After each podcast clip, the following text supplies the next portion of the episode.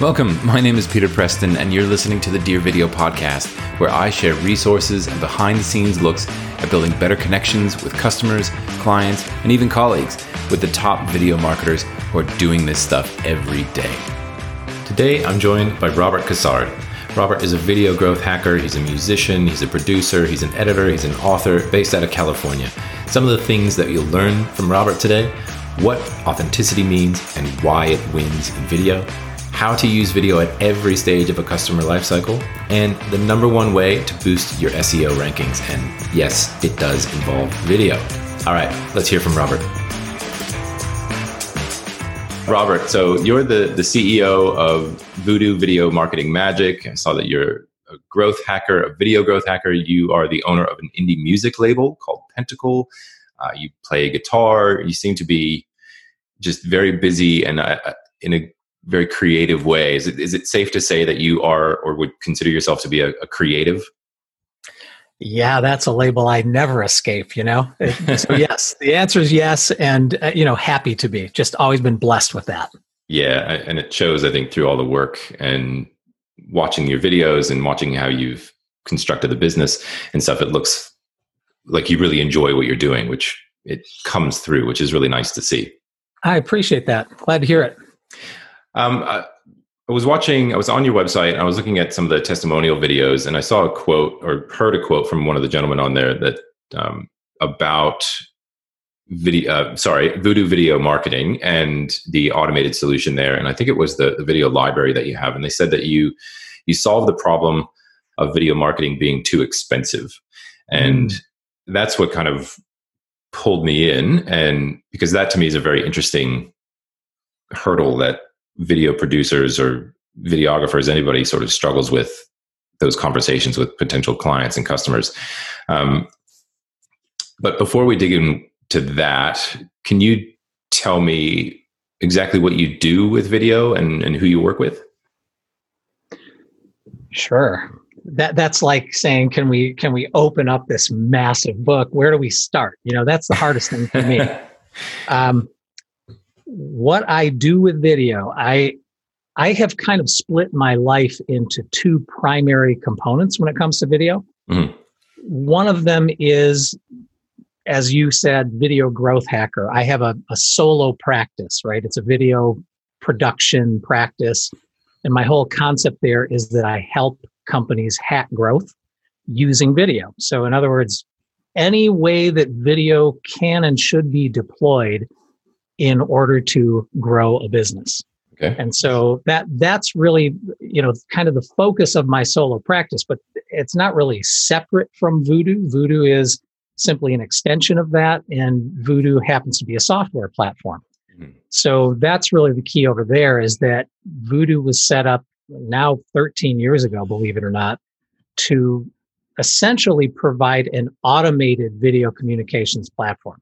So, you know, basically it always comes down to two things, right? You've got, whenever you're thinking about video, you got to be thinking about content.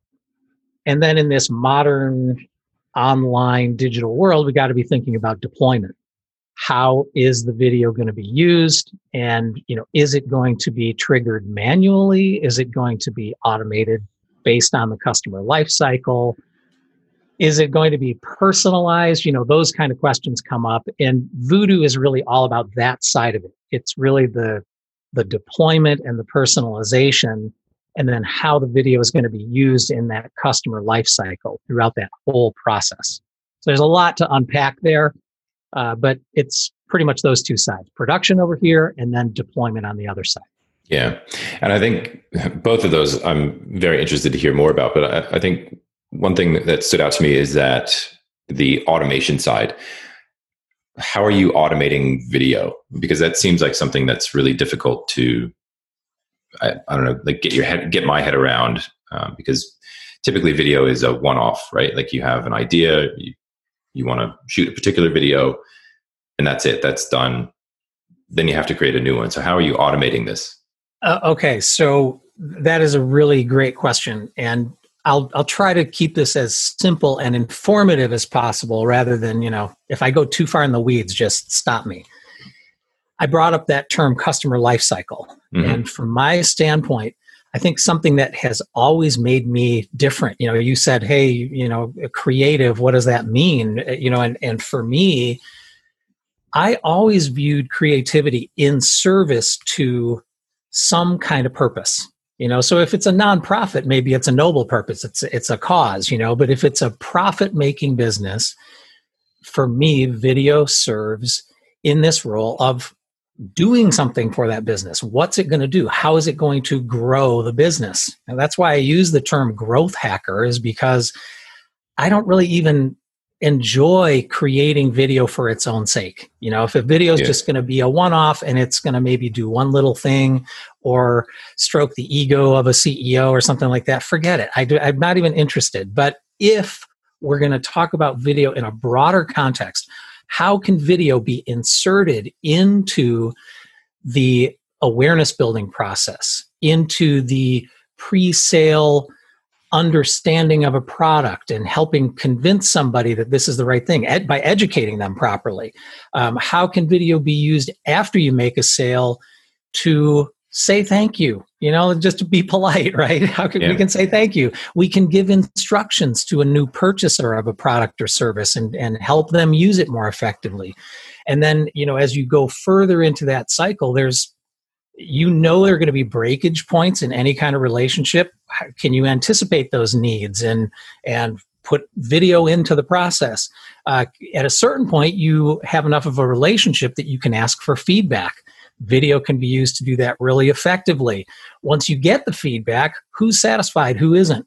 Let's talk to those satisfied people and let's get them to help uh, provide referrals so we can start the cycle over again and bring new people into that mix. So I am always thinking about video in all of those different ways. And you know, it does make it complicated, right? I mean, yes. I mean, the bottom line is there are not that many companies who are ready to say, I want to use video at every stage of my customer lifecycle. You know, I mean, they might want to, but they're afraid of it for 10,000 reasons, not the least of which are money. You know, they're afraid of spending yeah. money on that process. But hey, you know, luckily for me, there are enough companies who get that concept and get excited about it and of course we can phase it right it's not like you come in and say you got to develop you know 15 videos all at the same time in order to enable this customer lifecycle you start somewhere and usually it's going to be something to do with sales right i mean almost every company comes and wants a sales video or they yes. want an explainer video or they, you know they know they want something that generates revenue mm-hmm. so that's usually where it starts and uh, so uh, it strikes me though that you've been doing this for a lot longer than um, I, have typically seen. I, I, feel like this idea, the, the time has almost come, and yeah. I feel like this this year in particular, pandemic, everyone working from home or you know, just changing the way that we work and changing the way that we communicate and so talking about true. sales. You know, face to face meetings are now if you're having them potentially very awkward in the first place. So, you know, yep. it, it's moving to video, but you've been at it for quite a while. I'm not trying to paint you as as having been around for ages and ages, but just looking at the material and looking at the way that you've built video into, as you said, that full customer lifecycle, you've been doing that for a lot longer than anybody else I've seen. Um, how did you get into that? Like, what were the conversations that you were having that kind of led you down this path to put video in particular into the, that whole life cycle? Yeah, that that's a cool question because see, I I evolved into video over a course of about a 15 year period. I mean, I came out of college and went into an ad agency as a copywriter. So, you know, I was a hmm. creative right from the get go.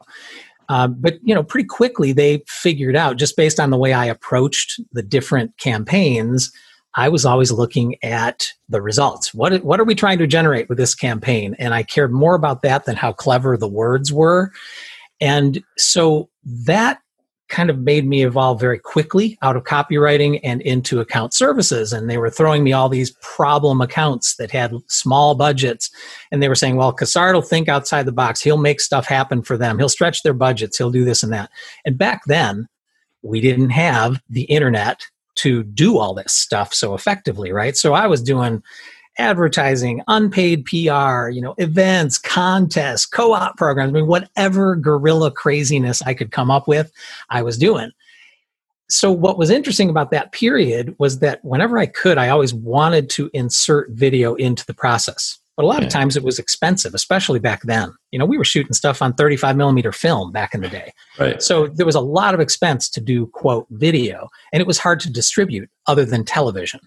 So, but there was a certain point, and it was probably sometime during the early 90s, that I just was looking back over what I'd done with all this multidisciplinary marketing and realizing that every time we did video, it had way more effect than any of the other tools we'd used. It was like video was the magic bullet. And gosh, that, I mean, without going too far down the path, that led me into a whole period of my career where I was doing fundraising videos for nonprofits. You know, the big gala dinner videos where everybody mm-hmm. sits in a seat, eats a great dinner, and the video comes up in the dark room, and everybody gets their heartstrings pulled and they pull out their checkbooks, you know.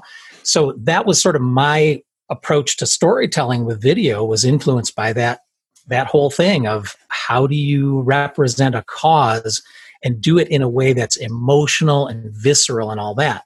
So I really saw how effective video could be in that context, right? I mean, literally, you know, you'd walk in at the beginning of an evening and the the nonprofit would be struggling and people would sit down they'd watch the video and then they'd raise you know 3.2 million dollars you'd say that is the power of video right there and it wow. would not happen if you could not transport those people from sitting at a table in a dark room to being on the front line of whatever that cause was doing whether it was educational or I mean, you name it. Whatever it was, you could bring people there and make them feel it. And as soon as they felt it, they were willing to open their checkbooks like i said well that's really only one step away from buying a product you know buying a service it's it's kind of the same so that's my long way of saying video was simply the most effective tool i ever found and at yeah. a certain point i just got completely committed to it and then the web caught up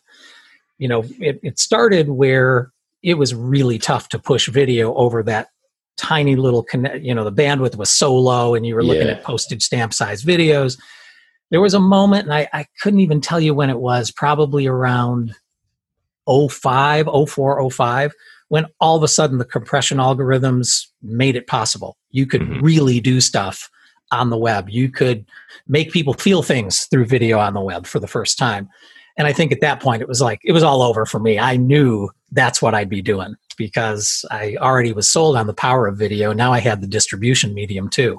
Yep. It was awesome. Yeah. That actually re- reminds me of a story of uh, a gentleman I spoke to a couple months ago. He's here in Australia. He worked on, he's a video producer, worked on the Sydney Olympics. And back, mm-hmm. this was, this is like predates what you're talking about, like that 2005 where video became accessible and shareable online, where I think it yeah. was whoever the, the chairman of the Olympics here in Australia was supposed to go to Europe to meet with the IOC. And he really just didn't want to go. and so it's yeah. a long flight and yes. probably not a whole lot of entertainment options on the flights back then. But uh, yeah. they came up with the idea of like, why don't we just send a video? So they actually put it on a video on VHS. And mm-hmm. talking to this guy, Paul, he said it was like this epiphany moment where it's like, wow, we can that did all the work for us and everyone was happy so it's really interesting to hear this evolution because it's always kind of been there but it was cost prohibitive or it was prohibitive in a lot of ways wasn't it? It wasn't just cost, in a lot of ways. Like yeah when i think back to those ad agencies day the ad agency days and the broadcast production department you know and what a what a closed system that was and just how expensive every aspect of it was and how today i mean especially because of smartphone video this whole thing has gotten so democratized it's it's crazy. I mean i love it. I am so happy that it's moved in that direction because uh, you know i'm truly an evangelist for the power of video generally. And another great trend that has occurred especially online has been that authenticity now is so much more valued than it used to be. You know, it used to be that it, that any kind of video communication needed to be 100% polished, sort of national quality, or you couldn't trust the company that put it out. And now it's almost the opposite. You know, if you're too polished, it actually can be a strike against you, depending on where we are in that customer life cycle. You know, it's like yeah. there are certain things you can get away with and should get away with at different points as you move through it. So anyway, that again, that's another level of it. But uh, yeah, it's really cool what's happened. And I mean, you're a video editor, you know how amazing the tools have become compared to what we dealt with, you know, even a decade ago, let alone 20 or 30 years ago. Yeah, no kidding. You know, yeah, it's crazy. I'd like to dig into that authenticity thing a bit and sure.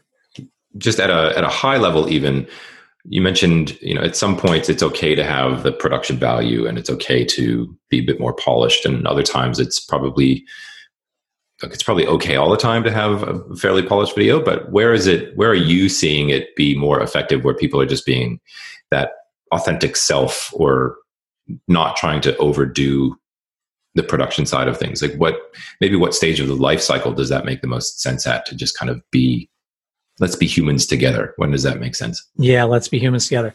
Well, I think that so that question kind of has two different forks for me.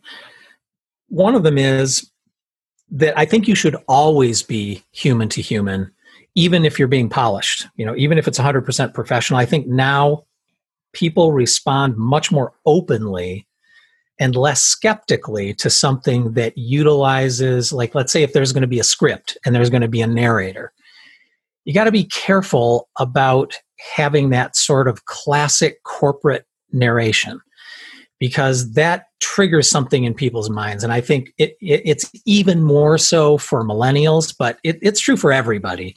You hear that, that disembodied godlike voice, and you immediately have a certain part of you that says, this is a prepared message designed to manipulate me. You know there's a skepticism that just happens. And so i am very conscious of that. I think scripts need to speak the real language. Luckily you know even with the biggest clients i've worked with i've watched their brand guidelines change over the years Oh. And they've moved into more natural, friendly tones of voice. If you look at any big company's brand guidelines, very rarely will you see formal, corporate, proper. You know, you don't see words like that anymore. They'll all say, we are you know friendly we're accessible we're we're experts but you know with a friendly side you know it's all mm-hmm. this this kind of stuff so luckily branding people have all moved in that direction now where that's a challenge is now they kind of all are saying the same thing. Every set of brand guidelines says, oh, we're going to be friendly but professional.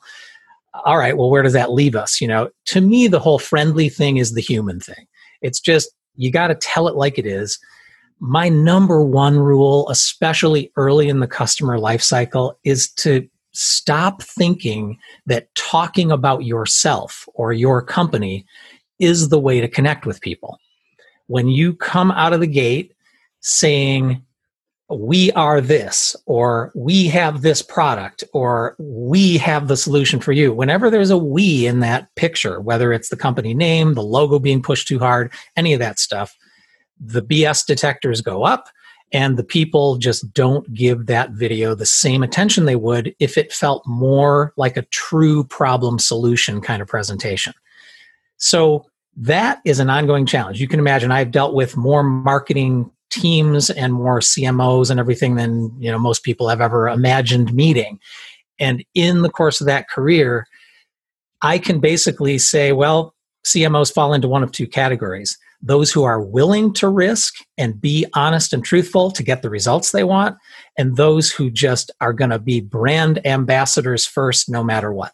They're going to be pushing brand, brand, brand, brand, brand. And, you know, my experience now is that just doesn't work very well. It's almost yeah. like the harder you push the brand and treat the, the online world, the web world, like it's television advertising, the less traction you get. So I don't know if that did that answer your question, or did I go too far down a?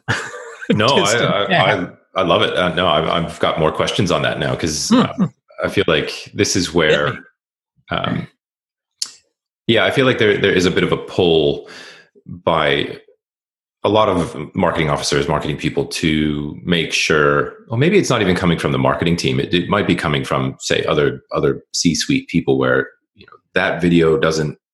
You know, where's our logo? Where's why don't we talk about the product more?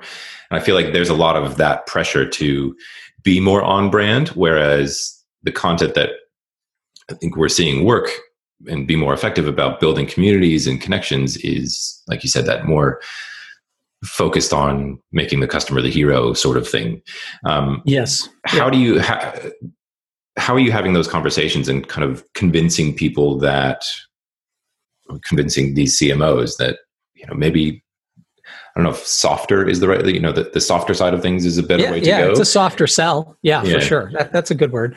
Um, so I think right away I can say that I probably cut down my client list by somewhere between you know 35 and 50% just by having that conversation at the front end. And there's certain people who they're just not going to get it right? And and i'm probably not the guy to be working with them if they're just going to be pushing brand all the time. Because eh, like i said before there are times when you can push brand. Once you get people through the awareness phase and and you're in more of a pre-sale buying process there's a point where the brand can be all over stuff you know because they already know what the brand is right? They they know what they're looking for. Now you're trying to show them that that your company has the correct solution the ideal solution you know and focus them in on the details of that. So at that point sure you can have brand all over it. But when you're just trying to build awareness at the front end i my experience is that over branding hurts. Um, so my conversation often will go to the to the topic of context. And i'll say to them realize that your videos don't just show up online in a vacuum. They usually show up in some kind of environment you know whether it's linkedin or facebook or youtube or whatever. And 9 times out of 10 that environment is already branded. You know it's like you're already on the uh, you know this company company x's facebook page or you're on a linkedin feed and you're being shown that video by a sales rep at company x. You know so context does a lot of that work. You don't have to then plaster the video full of brand as well. Uh, and if you have a bunch of channel partners which almost every major vendor does these days and manufacturer it's even more important because if you're pushing your brand too hard, they don't come off. Your channel partners don't come off as impartial advisors. Right. You know, and and the to the customer, that's what they care about. They want their advisors to be impartial. So the less you brand the problem solution kind of videos, the more your channel partners and reps can do with those videos, the more trust they'll build at the front end and you can put the branding in in subtler ways. You know almost every company has color choices um, you know particular types of stock footage or or you know imagery that they want um, font choices. All of those things are still there. You can be using those elements. They can be projecting the brand without necessarily having to say the brand name show the logo all the time all that. And that's not to say you can't bring up the logo at the end of the video or have it be a little bug in the corner or something like that. I, I don't really object to that most of the time because my statistics from these, you know, hundreds of campaigns that I've been involved in, they show that that kind of stuff doesn't tend to hurt. It's just when you come out of the gate saying, we, us, you know, our brand, why we're so great, you know, people just don't care anymore. Yeah. They really don't. And is that could could we boil that down to a pretty simple maybe rule of thumb here to say and I think this is true for just about any kind of copywriting too, is if if you read through your script or or whatever copy that you have, and if you see too many I's and we's, that you need to go back and revise it and think about who you're talking about and to. Is that a amen? Good, yeah. Amen. I I always tell anybody, even when well at the beginning again awareness building prospecting lead gen you know those stages the early stage of trying to find a prospect who may be interested in what you offer.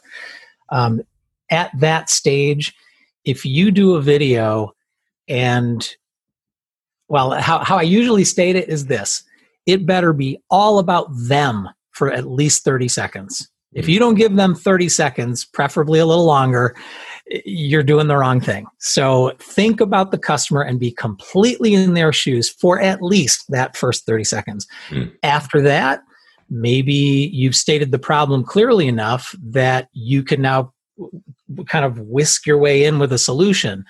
But maybe not yet. Maybe the problem needs to be articulated even more deeply you know a lot of times it's sort of like the more pain and discomfort you can create at the front end of those initial awareness building videos the more the solution comes as a relief and so uh, you know a lot of times when i'm working with clients we're playing with that kind of stuff how long can we push this or how long should we push it before we actually give that viewer a little relief. I mean, you don't want them to, you know, tune out because it's just all pain and, you know, all that and misery. But, but you do want them to really be engaged and say, "Oh my gosh, these people really understand my problem." Right. You know, if you get that far with them, you're in a completely different you're on a different playing field than you are when you come out stating, "Hey, we're so great and here's why." You know, yeah. completely different.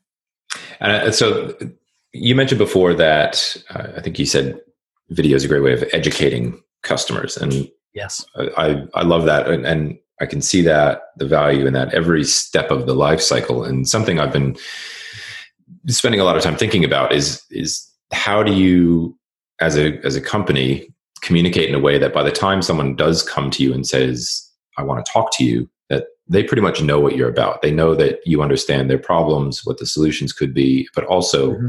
the way of working and what that interaction is going to be like. Um, so it's almost like you're meeting with a friend instead of having what you know i think in sales terms it would be called like a discovery call where it's like we're, we're feeling each other out and mm-hmm. i think yeah. video can do that for you um, yeah do you do you agree that video can i mean it's not going to take 100% of that sales role on its own on its own shoulders video but like do you think that's possible to to kind of get to that point where video almost becomes that discovery where if by the time they've seen what you've put out and they put their hand up and say i want to talk to you that you can kind of make these assumptions that like i've educated them they know enough i think we're a bit more mm-hmm. qualified already if that's making yeah, sense. You, I mean, obviously, every company needs to understand its own optimal sales process. They need to have a sense of how much individual sales rep time is normally involved in getting someone to say yes and sign a deal or whatever has to happen.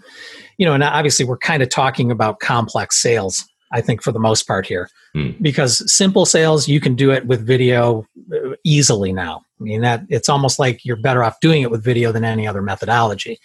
Um, with a complex sale, I am constantly surprised how far you really can take a prospect using video. I mean, I've seen literally seven hundred and fifty thousand million dollar deals get signed almost entirely on the basis of video content.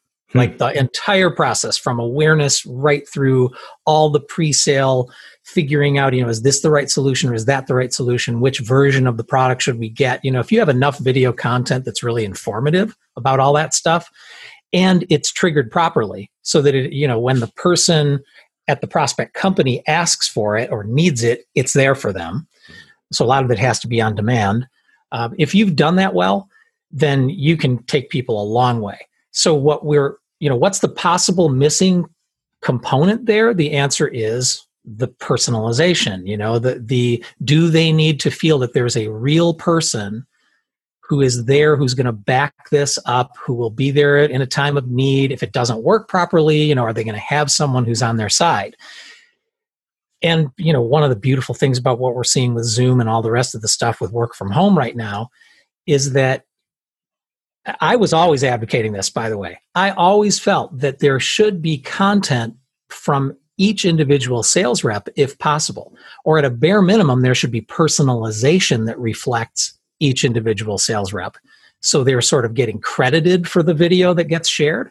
Mm-hmm. Um, so I don't know if I'm explaining that well, but but this idea of having the actual salesperson, the one who is going to be responsible for that contract and you know shepherding it and making sure everybody's happy with it i think that person needs to appear on camera if at all possible, in front of the potential buyer so that they know who they're dealing with. You know, and it demystifies the process.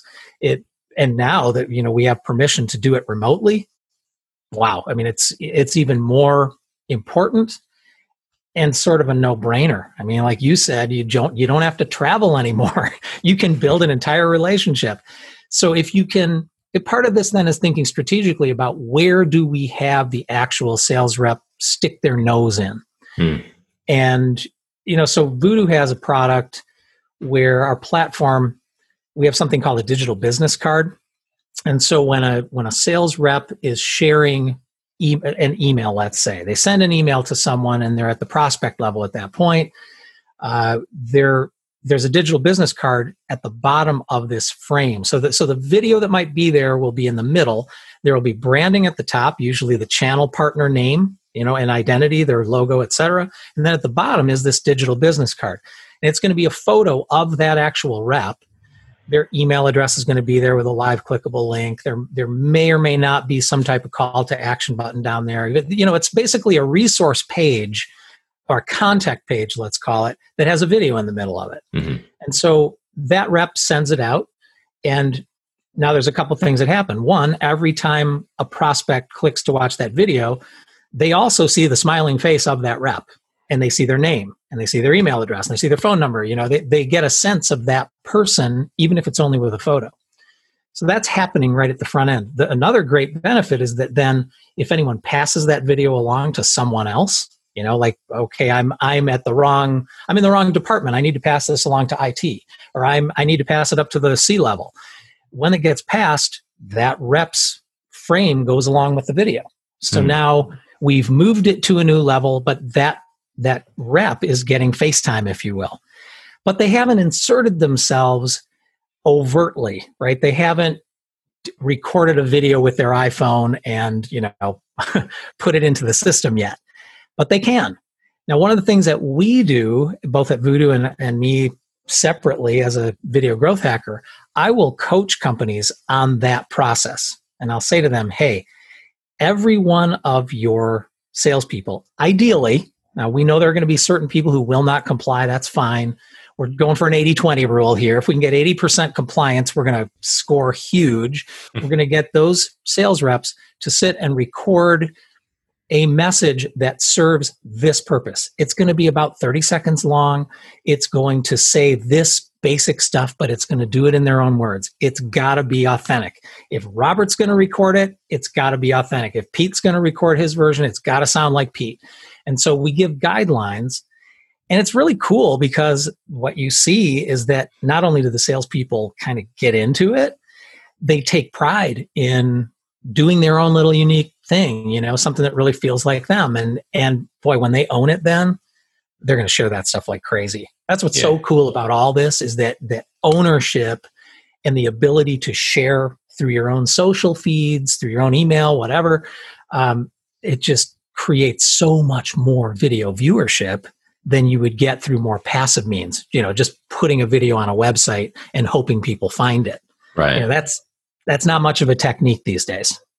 No, it's table stakes now, isn't it? Mm-hmm. You can't really get away without it.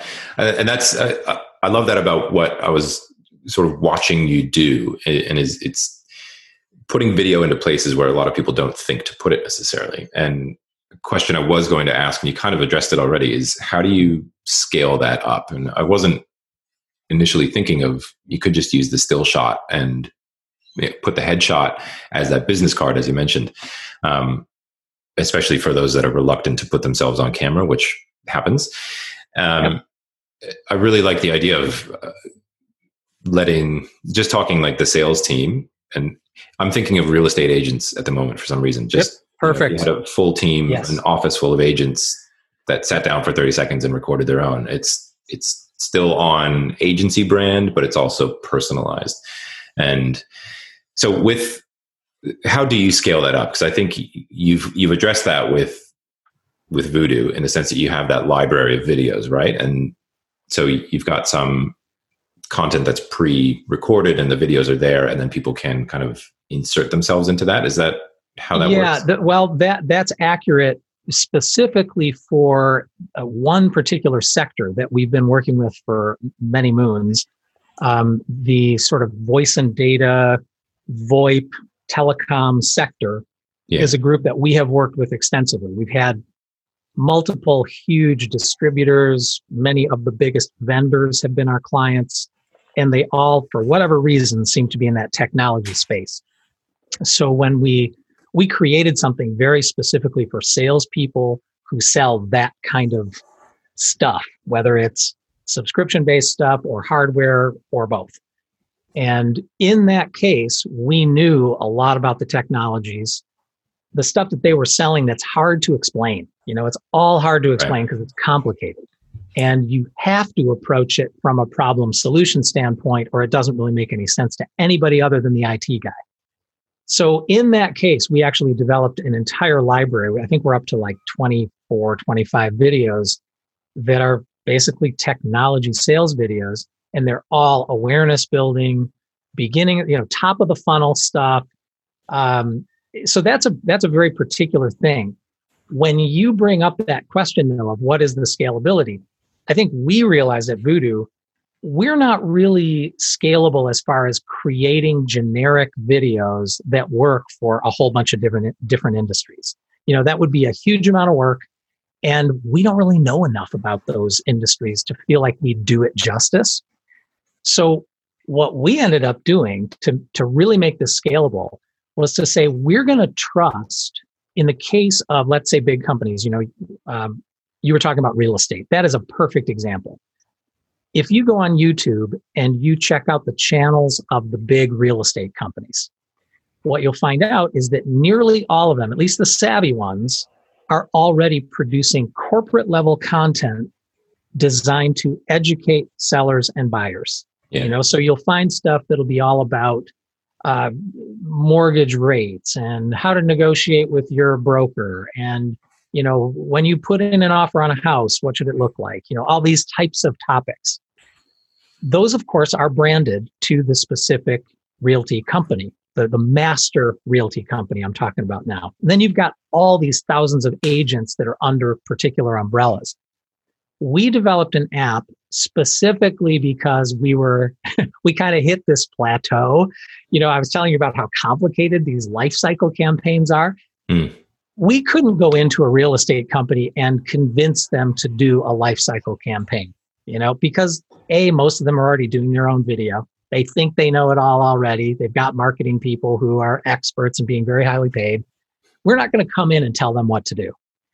But we could come in with a tool that would allow them to take all that fabulous corporate level video they're producing and put it into a tool that each agent could use more effectively.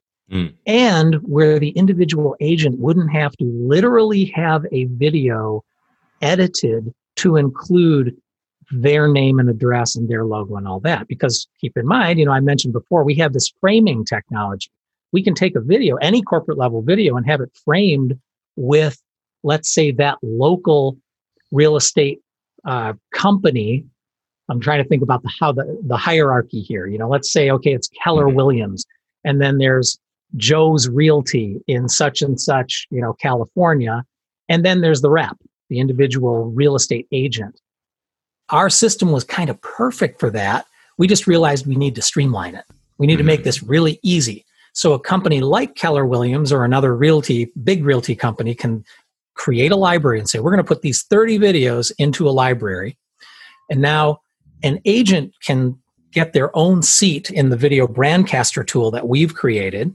And guess what? They now have those 30 videos from their big company, but it's got their company name at the top. It's got their digital business card at the bottom.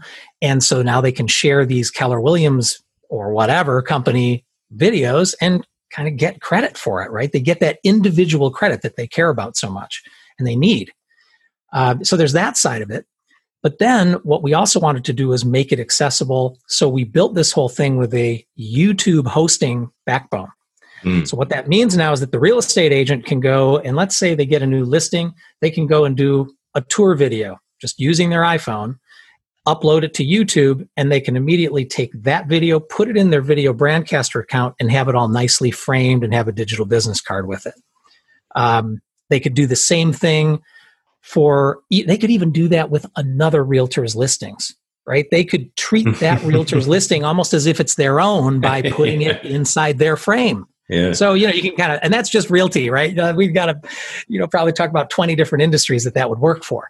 Um, but it's a really interesting thing, and so for us, the scalability really comes into this concept of creating an app that is truly foolproof that the individual agents at a big company could use, but that also a mom and pop, a restaurant owner, uh, you know, a solo practitioner, you know, someone who has a yoga studio. I mean, everybody really should be doing video marketing.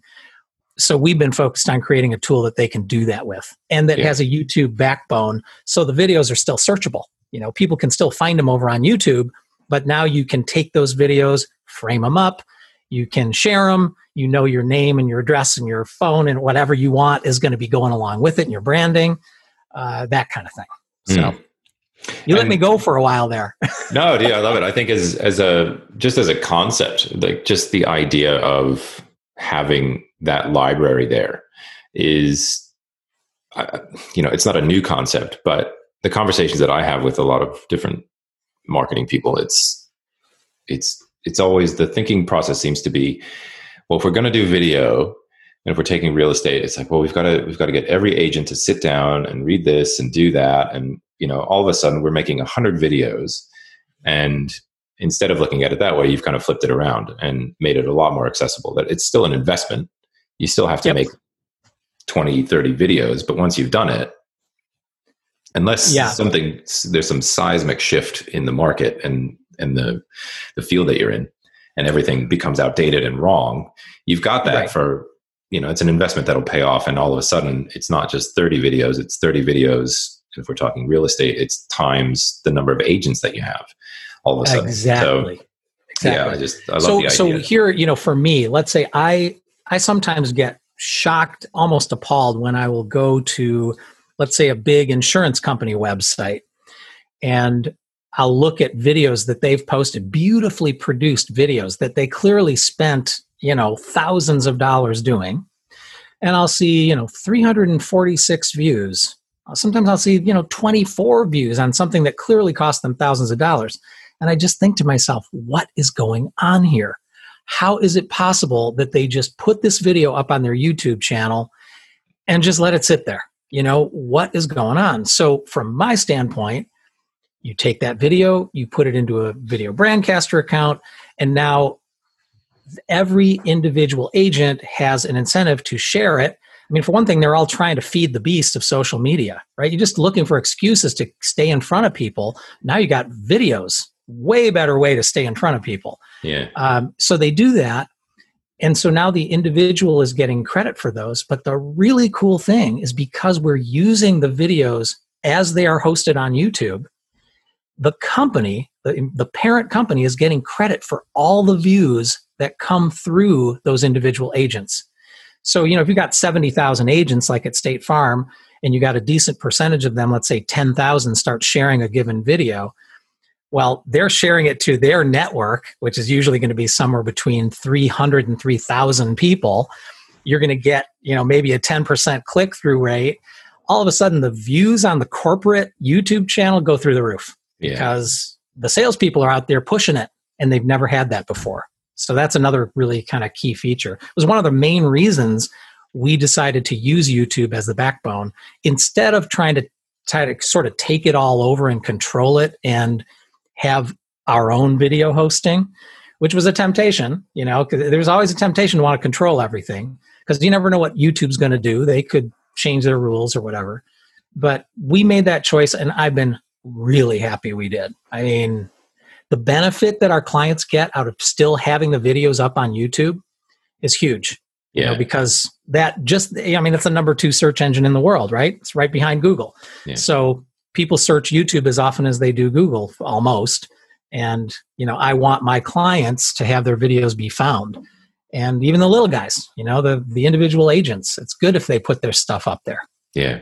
I, I so everything about that I'm I'm excited now because I feel like so the the idea of having the library is great. I think from a corporate point of view, it cuts down on the volume of production that you have to do. But from also from a corporate side, you know, we we've talked about this at the top of the show is distribution was always the hard part, and yep, I think I know I approach it this way, and I'm starting to think about it differently now. Is that how do I, as say head of marketing, distribute these these videos?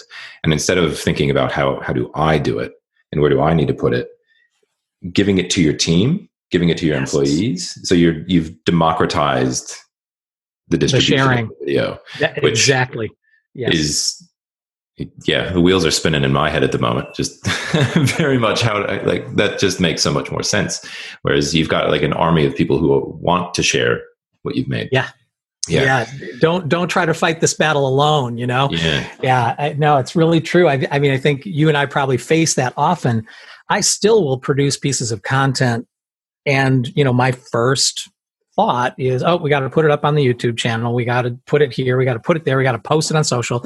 You know, and I'm thinking of it from a corporate perspective. Everything's centralized. Yep. I don't necessarily start by thinking, wait a minute, we got to get this out into the hands of everybody else who can share it. And and that really is where all the power of this lies. Yes. Sorry i'm taking notes as i no no problem. say that because yeah, yeah. yeah i just i feel like that that model. And i'm you're starting to see it. I know linkedin pushes this a lot where it's employee advocacy and mm-hmm. um, yep. but the, you yep. know then you, you, you run into the the same old problem of you know, what what content are they producing and what are they putting out? And well, I think yeah. this kind of addresses no, that as well, where you mm-hmm. keep some control, yep. but you give the distribution up to not up. You don't give it up. You give it over to the people who want the business to succeed anyway because it benefits them. Yes, and you encourage them to participate not just in distributing corporate content, but into actually creating some of their own Hmm. You give them guidelines, you know, you you don't just leave them out there to make up stuff. You kind of say, here's what what we know will be helpful to you. And in a lot of cases, in fact, I'd say most cases, we create backup content where if that person just isn't comfortable going on camera and they're not going to do it, you know, and or at least not be confident enough to look good doing it, hmm. that's fine. We'll give them backup content so that they don't need to you know they they still have the core elements that cover that whole customer life cycle but those who want to can and they should because i'm telling you as soon as they see themselves on camera and they realize that now those videos of them on camera are part of a bigger picture that includes some really great professional content that isn't overly branded and most of all that actually works you know that mm-hmm. gets them new leads that opens doors that helps them start conversations if you're doing that for them man the salespeople they're they actually become the biggest advocates early on they will take over from marketing and suddenly you'll see sales stepping in and saying, we kind of want to have more involvement in this. We want to do more. We want to fund some of this. It's really interesting. It, and, you know, that can bend marketing noses out of shape. You got to be careful, but that's at the big companies. yeah. Is that a really big company? Egos. Yeah. egos and turf wars. Yeah. Oh, that, that, that'll never end, I think. But nope. Well, I, I, I think there's this, this merging of sales, marketing, and, and customer engagement that's all just kind of kind of become one yeah. you, you know where it's all part of the same process really. So I, I think doing something like this this idea of the the pooling the content and then also giving individuals the ability to create their own yep. helps actually do that and maybe bridge that gap a little bit. But anyway that's a that's a completely other topic of probably no no doubt. And and you know and i want to step back just enough for a second to say this probably um, there are probably people listening to this who are thinking oh my gosh this is so complicated. I'm not going to touch this with a 10 foot pole. And i wouldn't blame them you know the, the fact of the matter is though it, it really all does start with just sitting down and looking at the opportunities you have. Usually in fact i can't tell you I, I would say probably 80% of the clients i've ever worked with they have started with one or two videos You know, they, they don't tend to start with a whole strategy and program. So you start by saying, okay, where's the biggest need or the biggest opportunity? And you figure out how video can serve that and prove itself, right? You know, I always look at it and say, hey, let's just do this. You have this budget, we're going to put that into it, and here's what we expect to get back, or here's the minimum that we'll consider that this was worthwhile if we get back. Mm-hmm. And I mean, video is so powerful if it's done right. You're to make more back. I mean, I, I, don't, I can't even remember the last time a company didn't get greater ROI than what they put into a video. So, from that standpoint, it's more just having the courage to do some initial cash outlay, spend some time strategizing about it, and hopefully bringing someone in who is skilled, you know, who has a background, who's seen enough that they know what isn't likely to work as much as what is likely to work. That's one of my complaints with a lot of videographers is they come in wanting to tell the story of the client. Mm-hmm. And I always look and say, good luck with that. You know, it's not, that's not like to give you ROI. Yeah. But if we get ourselves in the customer shoes, we will. So at any rate, you know, one or two videos, let video prove itself uh, another great place to invest would be to make sure that there is a what I call a flagship video on a company's website. I'm amazed at the number of companies who do not have any video greeting people, you know, showing what the problems that they solve are. Uh, and it's a huge missed opportunity. I mean, if in terms of SEO, it's the single thing you can do on a website to improve your SEO rankings. So, you know, there's got to be a native video on that homepage. And if there isn't, it's like those people are always my first prospects, you know. Yeah. You do not have a video on your website. Let's talk. And eh, part of the reason that I feel so confident about that is that uh, it was a couple years ago, Forrester Research went out and determined they did they did a study and they determined how how big the SEO boost was. So this is what they did. They they discovered that a company that had a native video on their homepage was 53 times more likely to appear on page one of a Google search. Wow. Okay. So a 53x multiplier to improve your chances of being on page one instead of being buried somewhere. And I mean, I use that stat all the time because uh, how much are you going to spend on a flagship video? You know, on the low end, something customized, you know, maybe it's five grand. On the high end, maybe it's, well, it could go up to, you know, astronomy if we want to go there. Sky but, is the limit, yes. let's say, you know, from five to 20,000 is a pretty reasonable number for a lot of companies, you know, small to mid sized. And you put that on your website.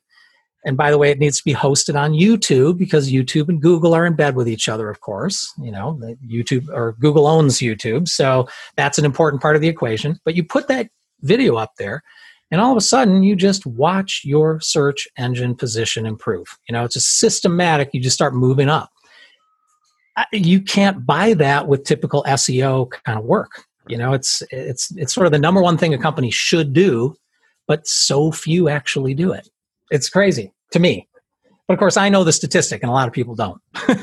And they don't know where to start Yeah, so. yeah. I think that's, and I was going to ask, because yeah, we did get into the weeds, and it it does seem like this big, hairy beast of a thing. But yeah, yeah, that's you, you always need one place to start, and I, I, suggest the same thing too. Instead of have that conversation quite often, where it's like we want to produce everything. You think, well, before yeah. we before we commit, you know, an entire year's worth of budget to something, how about we start a bit smaller, think through what exactly what you said, like where are those high leverage points? And that's an awesome one. I had not read that study before, so I'm definitely going to make a note of that. And yeah, that's an interesting one.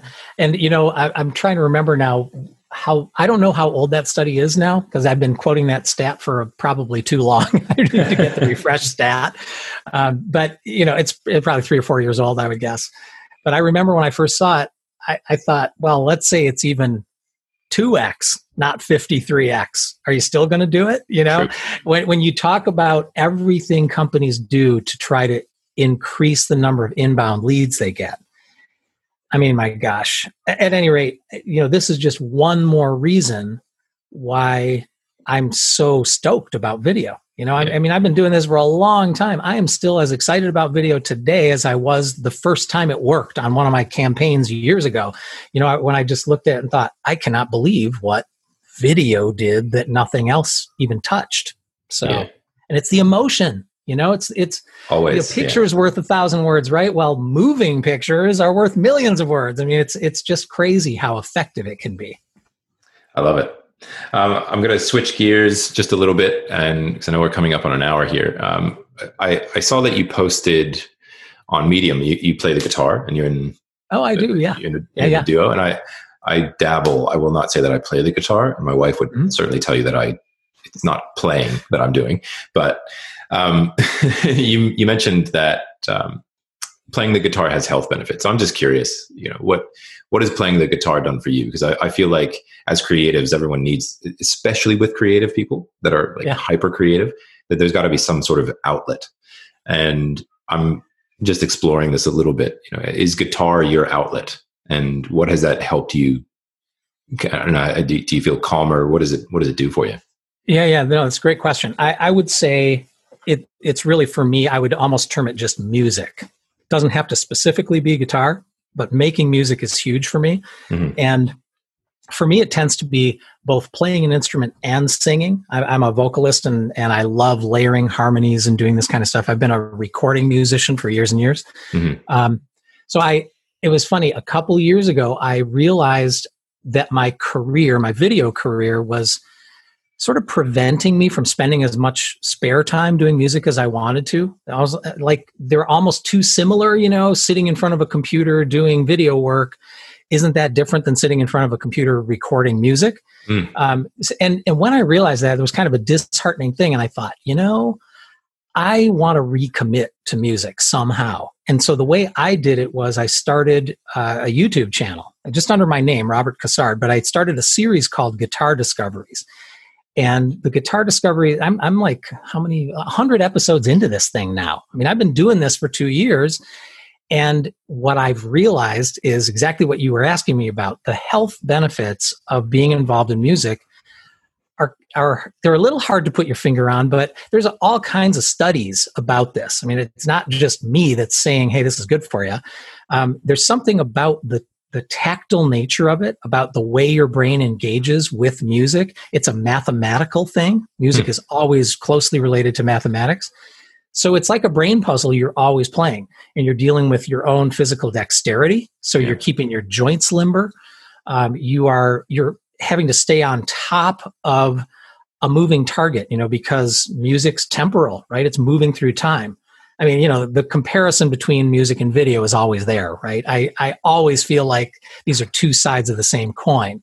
Uh, it's something that moves through time, and you just need to be engaged with it in the present moment. You know, all of that mindfulness information that's out there, and all the spiritual counselors who will focus on mindfulness and being in the present moment.